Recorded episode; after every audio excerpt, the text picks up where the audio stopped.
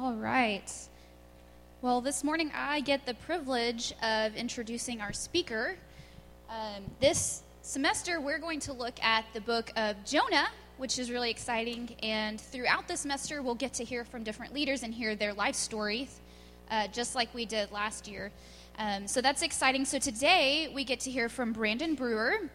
He is our global outreach pastor and he and his family actually spent a few years overseas, halfway across the world, uh, living on mission. So today we get to hear his life story, and we get the privilege next week of hearing him introduce and set up the book of Jonah for us. So y'all give it up for Brandon.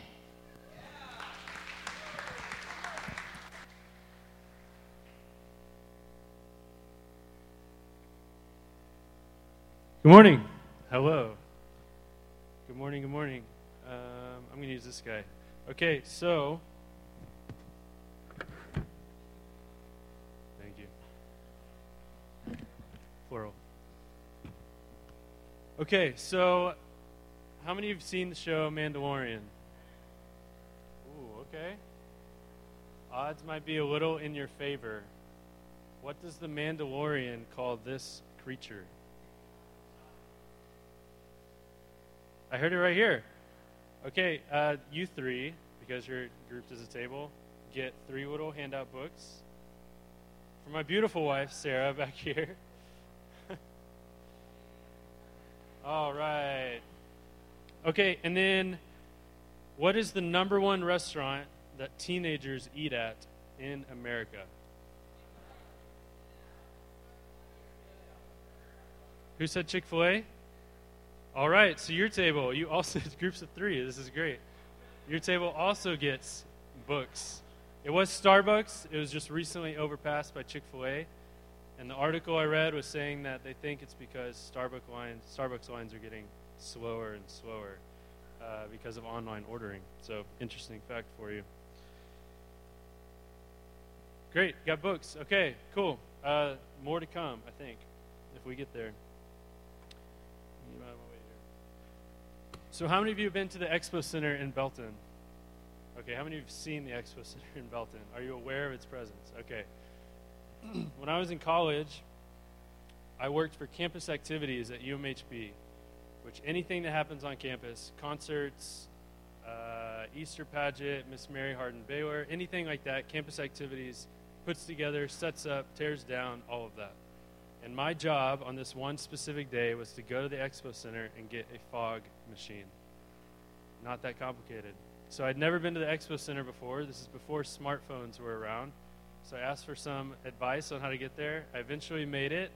I go up to the front, and there's a line of about 30, uh, this is a while back, but I'm, I'm really thinking it was about 30 or 50 people just waiting outside the doors.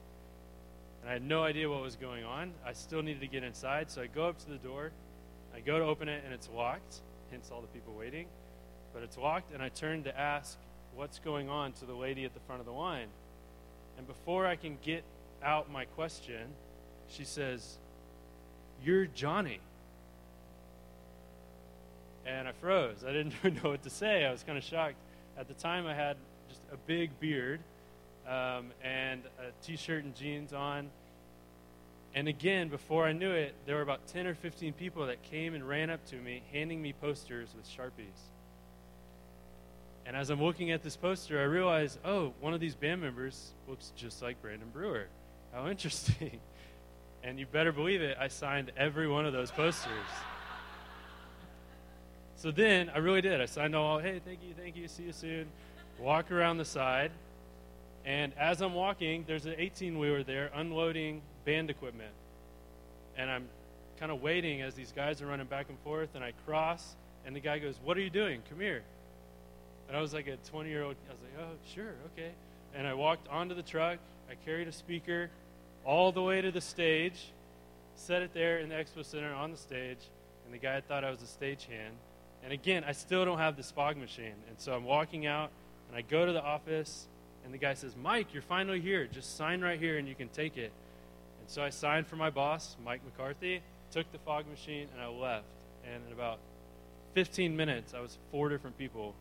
Uh, it was pretty amazing. But I was thinking about what we're talking about today, and I was thinking, who am I?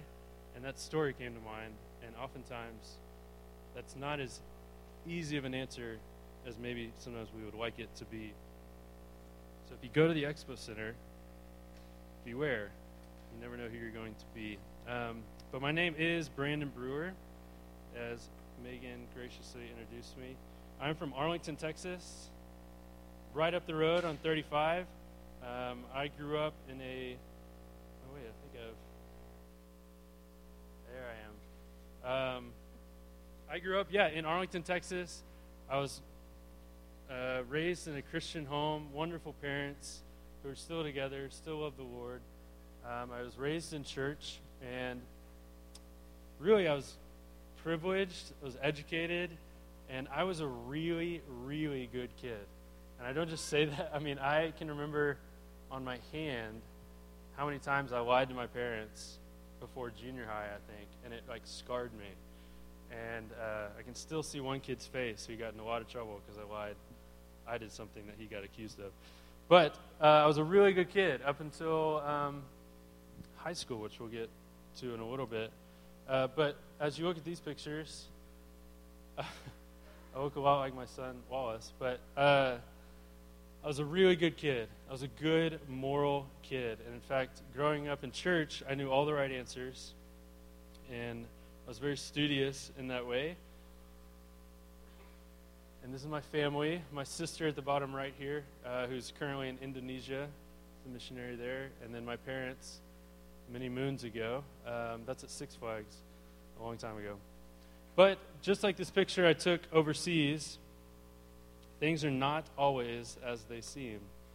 Um, in case you didn't know, this is not a fierce bear. Hence the joke. Okay. Tough crowd. That's all right. Fair enough.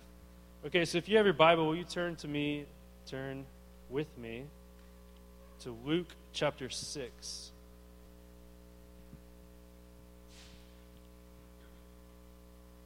Actually, if somebody has that, if they could just stand up and read it very loudly for us, that'd be really helpful. Thank you, Sam. Chapter 6, verse 46 through 49. Thanks, Sam. and Eliza in the back. That's my youngest. So, like I told you, we uh, I grew up a great moral kid, and um, I couldn't think of a better way to say it, but I was spiritually aware. I knew who God was. I had read the Bible. I was familiar with this passage. Um, I knew who God was, and I think I don't know that I cared. Um, now I do remember in elementary school. Um, I went to a, a private school, and my teacher led us through the truth of the gospel, and I really believe I, I knew at a young age I needed Jesus. I could see my brokenness, um, all five of those lies. Just kidding. But in my heart, I could see the brokenness, and I knew that I needed Jesus. And from then, though, I don't really believe. I was very similar to verse 46. I'll read for us again. Why do you call me Lord, Lord? And not do what I tell you.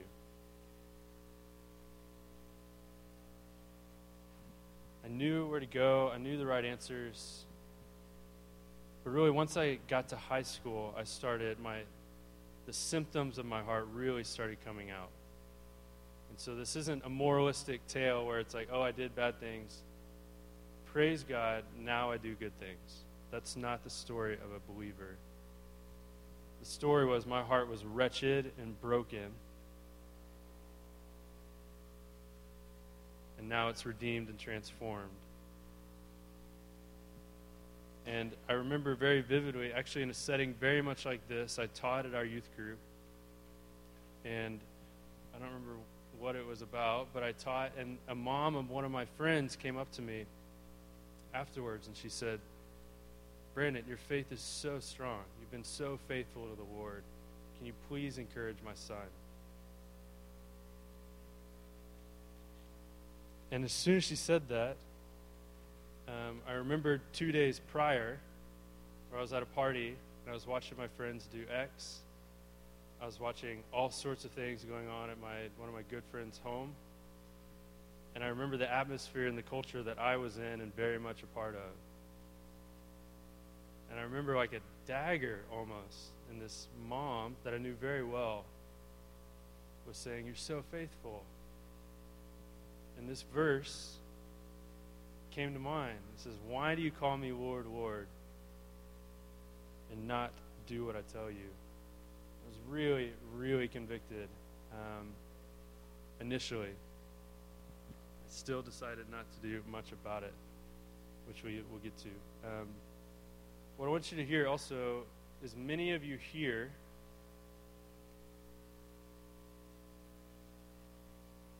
many of you here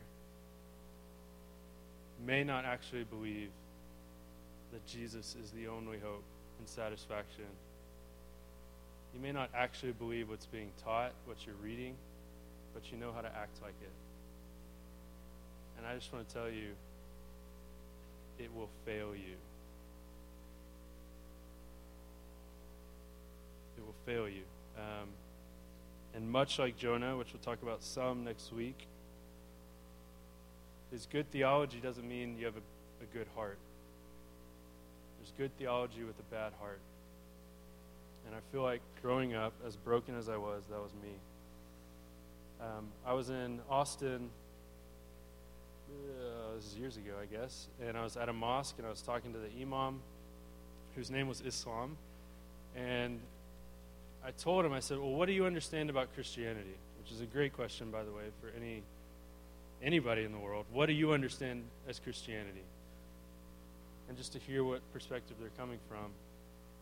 And for about 20 minutes, he perfectly explained to me the story of creation to Christ, Christ to the revelation.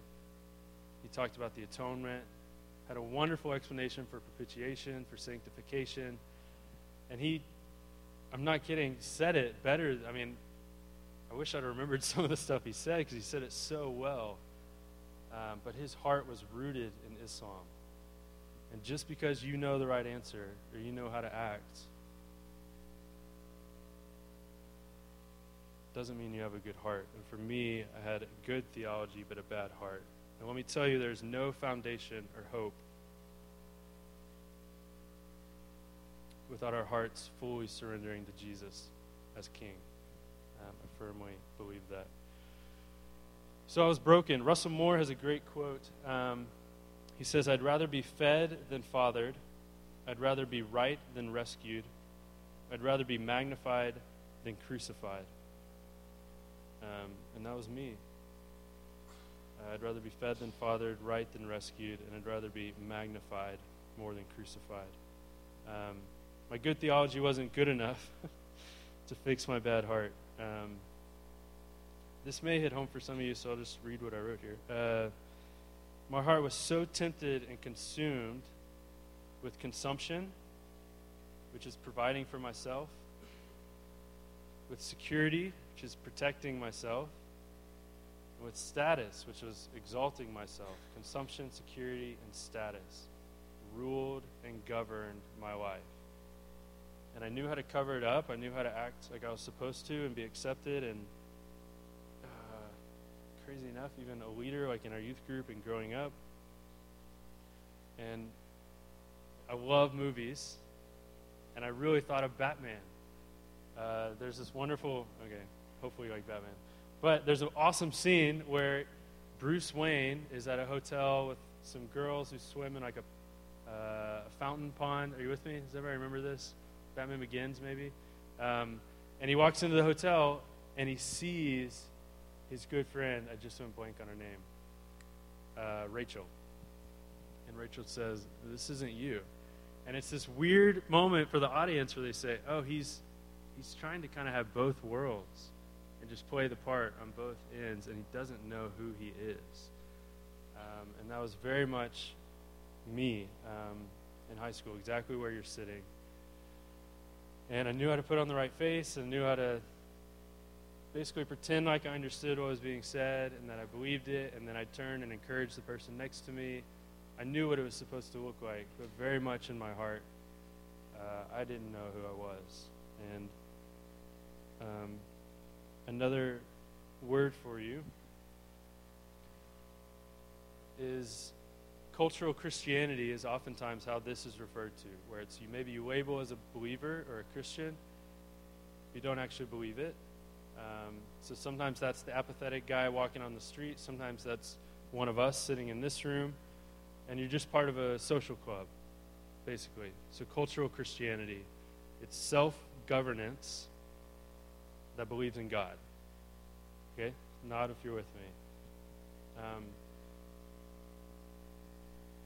this is what led to my heart for Islam, what eventually led our family to move to the Middle East.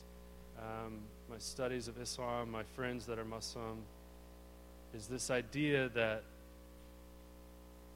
there are people that are in our circles that if you were to write their belief system, maybe the details look different, but structurally, cultural Christianity is so similar to Islam. It's this self governing body person that knows about God, but deep down in their heart, they think they can do enough to make it, to please God, um, to find satisfaction.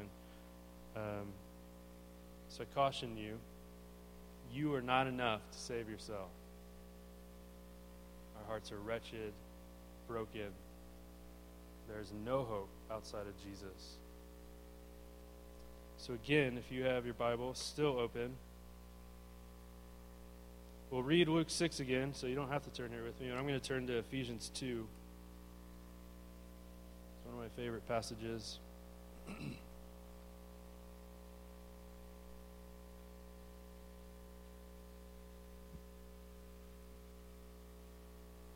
Ephesians 2, verse 1 says, And you were dead in the trespasses and sins in which you once walked following the course of this world, following the prince of the power of the air, the spirit that is now at work in the sons of disobedience, among whom we all once lived in the passions of our flesh, carrying out the desires of the body and the mind, and were by nature children of wrath like the rest of mankind.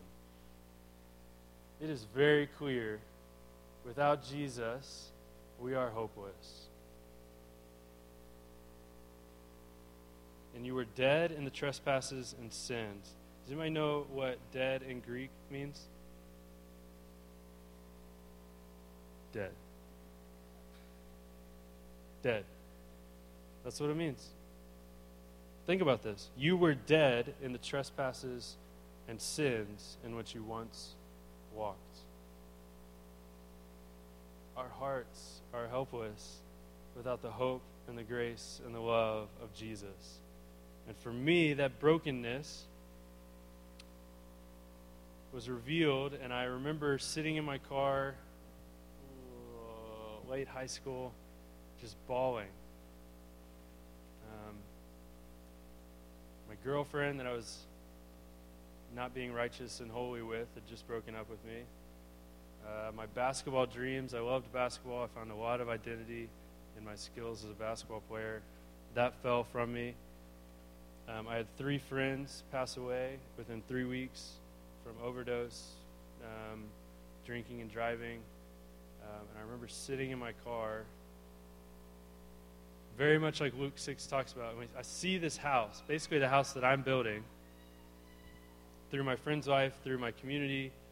I saw these houses kind of crumble before me. And this is all retrospective, mind you. But I remember sitting in my car thinking, this will not last. I've built my hope, who I am, who I want to be about, on these things that are failing and fading. And I remember just bawling, trying to figure out what that meant. Um, in Ephesians 2, this is what this means. You were dead in the trespasses and sins. I can't read this enough. In which you once walked, following the course of this world, following the prince of the power of the air, the spirit that is now at work in the sons of disobedience, among whom we all once lived in the passions of our flesh, carrying out the desires of the body and the mind, and were by nature children of wrath like the rest of mankind.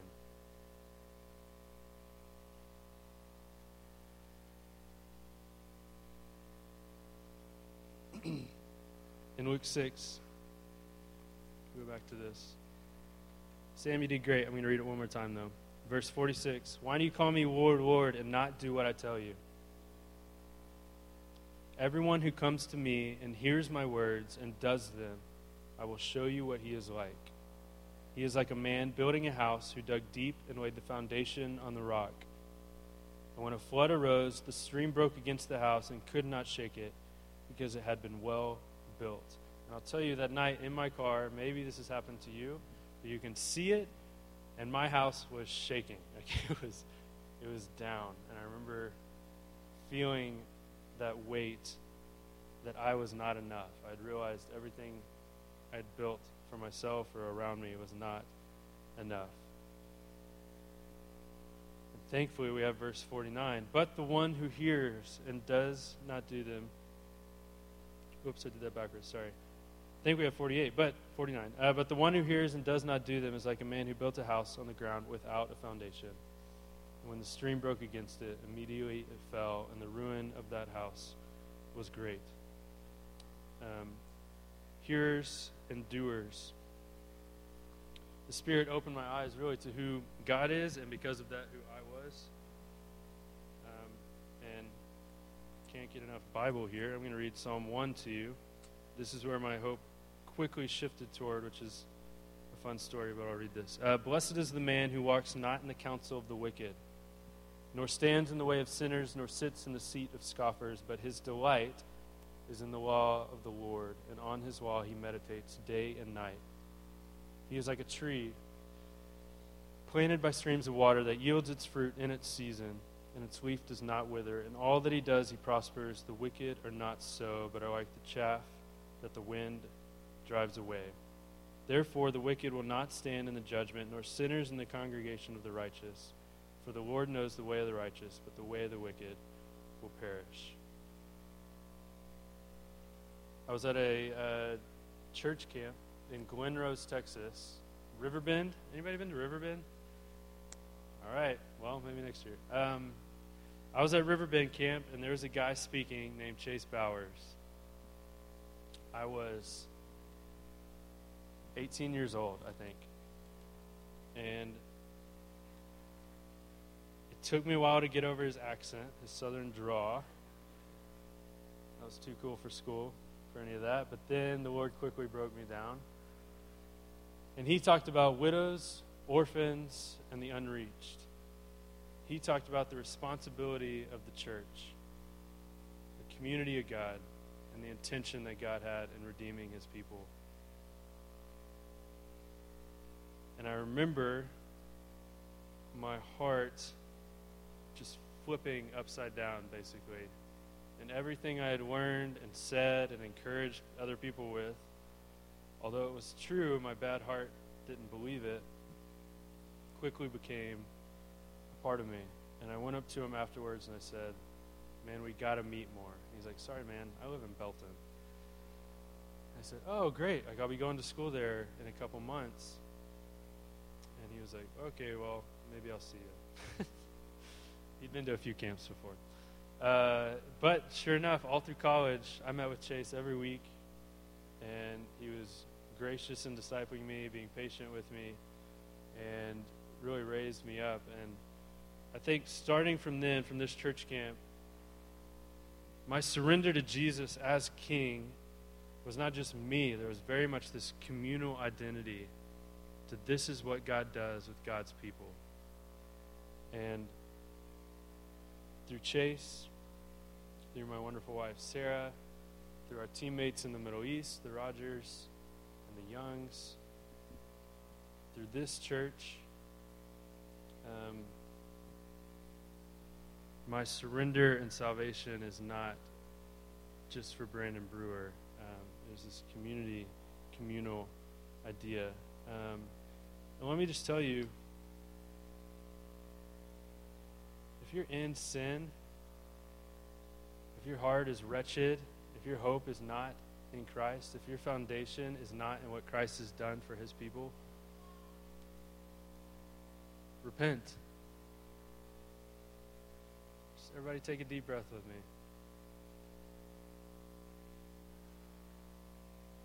repent from your sin and turn to Jesus, the living hope. There is no other way for joy and satisfaction, for hope, and for life. Can't say it enough. I hope that's a good reminder for you. It is for me. Um, so we, oh, sorry, I'm forgetting pictures here. Sorry. Uh, 1, rooted in Christ. So we got married in 2011, a month after we graduated from UMHB. I was communication major, and Sarah's a studio art major. Um, and very quickly we got into mobilization. So very much like Chase, he's talking about this at this camp, and everything made sense to me. And from that point, I just continued to tell people, hey, do you know what God's doing in the world? Are you aware of who God is? Did you know this? Because I thought I knew this, but I didn't know this. Let me tell you about this. And we started doing mobilization and sending college grads overseas um, through GoCorps, um, who Abby works for now. Um, and through that, we really, really wanted to work with Muslims. And uh, we were pretty active in the mosque here and around the region, I guess. And we had some good Muslim friends. And for many people, including me growing up in the church, missions was the guy with the mustache and a machete in overalls that talked on Sunday night about his crazy jungle stories. And I'm not kidding, that's what was in my head. And hopefully, for many of you, you hear, uh, we just did what was next. We knew we wanted to go to the Muslim world, and we knew we didn't want to go with just Sarah and I. And so we did what was next. Elisabeth Elliot, you might write that name down, you can look her up later. Elisabeth Elliot said, if you don't know what to do next, do the next thing. Do what's in front of you. So you don't know what to do next. Great. Do you have any unbelieving friends? Things like that. And start doing the next thing, the next thing. Begin praying for what's to come. And so we moved to the Middle East, uh, 2015, with our best friends from college. We worked there um, in Oman, in United Arab Emirates. We lived right on the border of the Emirates in Oman, and then we lived an hour south of Dubai uh, for several years. And the Lord did some great work. Hopefully, we get to talk a little bit more about that next week. Um, but to encourage you, I think, is thinking about my brokenness and God really redeemed me into purpose when He brought me to Himself. And currently, I think, speak for all of us, um, just living in peace. There is nothing that can knock down this house that we've built our foundation on. Um, and that a wonderful, wonderful testimony to God's faithfulness. Uh, so we had Miriam, who's back there, but on my shoulders here um, in Dubai, or in Al Ain, which is an hour south. Uh, our desert life was fun. We miss it. I'd love to talk about the desert if you want to talk about it. Um, and Muslims and Islam in general fascinate me. Um, and then we moved back to Texas. So just this past year, we were here to have Eliza, our fourth. And the elders came and asked us if we would consider sticking around to be the global outreach pastor. And it was a very difficult decision. But I think because of what the Lord had done in my brokenness and our surrender um, among our community, uh, we were able to say, yeah, we'll consider it. Like, we're not, our identity is not where we are, it's who we are, which sounds like it should be, but that's the truth. It's not where we are, but who we are. And we really feel excited to be here. Um, it's an interesting cultural change for our whole family. Our kids were fascinated by drive through windows when we first came, maybe still, and taking off shoes everywhere we go. So we're here. Um, and I, will tell you as I wrap up uh, just my brokenness is purposed, and now we're just at a peace. And we are governed by God and who He is and who He says He is, and governed by the Word. Um, and the beautiful part of Ephesians 2, we stopped in verse 4. Verse 4 says, But God, being rich in mercy, because of the great love with which he loved us, even when we were dead in our trespasses, made us alive together with Christ. By grace you have been saved, by grace we have been saved, and raised us up with him, and seated us with him in the heavenly places in Christ Jesus, so that in the coming ages he might show the immeasurable riches of his grace and kindness toward us in Christ Jesus. How many of you know TBC core values? All right, what's the first one? What's the second one? What's the last one?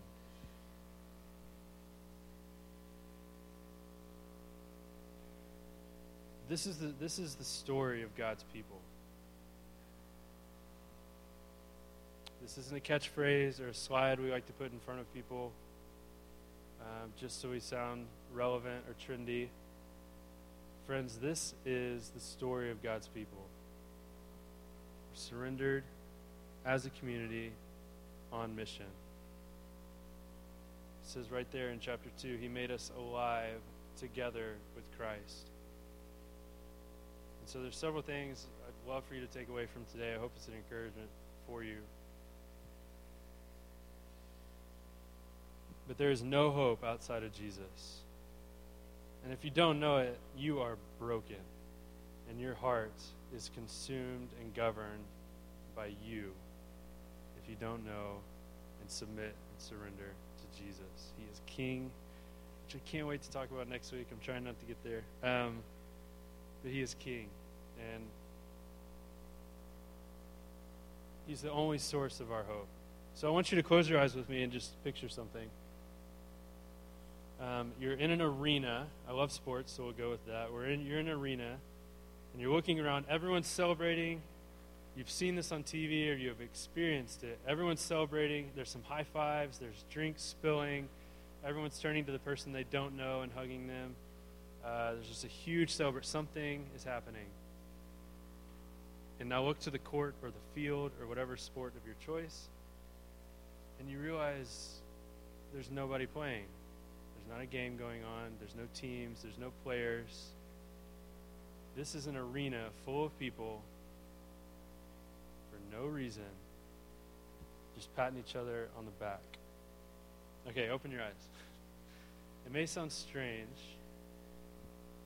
but friends, if your religion is not based on the source of Jesus and what he has done for you, eventually everyone in that crowd is going to look around and what are we doing? This is kind of stupid. Not even celebrating anymore. We're just doing what we're supposed to be doing in the moment. There is no hope, there is no joy outside of the source and the foundation of Christ and what He's done for us. Um, and we are, di- we are designed with intention. So before we read 1 Peter 2, and then we'll pray. I have one more question. Who won the Super Bowl in 2011? Wrong. 2011? It was in Roman numerals. I don't know. Nope. Nope. Nope. Who said Packers? All right. Front table gets books. So the world will tell you the world will tell you there's great hope. The world will tell you what your heart should be attached to, what your time should be attached to, what your money should be attached to, what your desires and pursuits should be attached to. And less than 10 years ago, we don't even remember the pinnacle of the sports world. This is fading so fast. There is no foundation outside of Jesus we don't even know who won the Super. I, I don't know who won. Oh, it was the Patriots last year, right? Okay, and I know it was the Mavs in 2011 for NBA. So all of this stuff is so fading. And if we listen to culture, if we listen to our hearts, we will be deceived. And friends, I don't want you to be deceived. There is a purpose and an intent in who we are. So, in closing, I'm going to read this, and then we'll pray, and then you can discuss at your tables.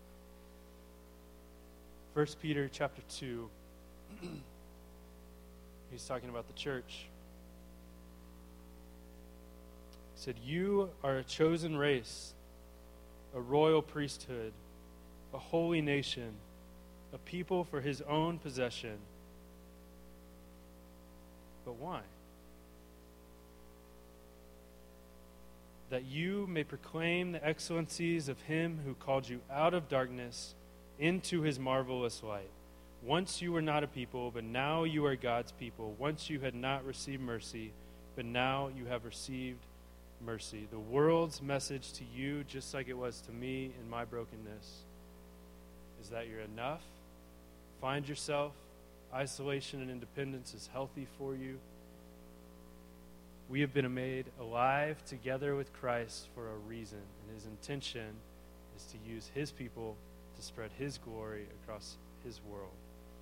And through surrender, community, and mission, that is truly my story. It's the church's story. Is it your story? Let's pray. God, we're grateful that you have revealed yourself to us. It's uh, humbling and overwhelming that we can know who you are, that you've shown us and continued to show us, and finally have shown us through your Son. And Jesus, we praise you for what you've done for us. May our hope and our foundation and our house be built on the foundation of what you've done for us, but with the purpose of being seen and being known. So, Lord, use this body, use us. Just open our hearts to see our brokenness um, and to see our purpose and to have the peace that only you can give. In Jesus' name, amen.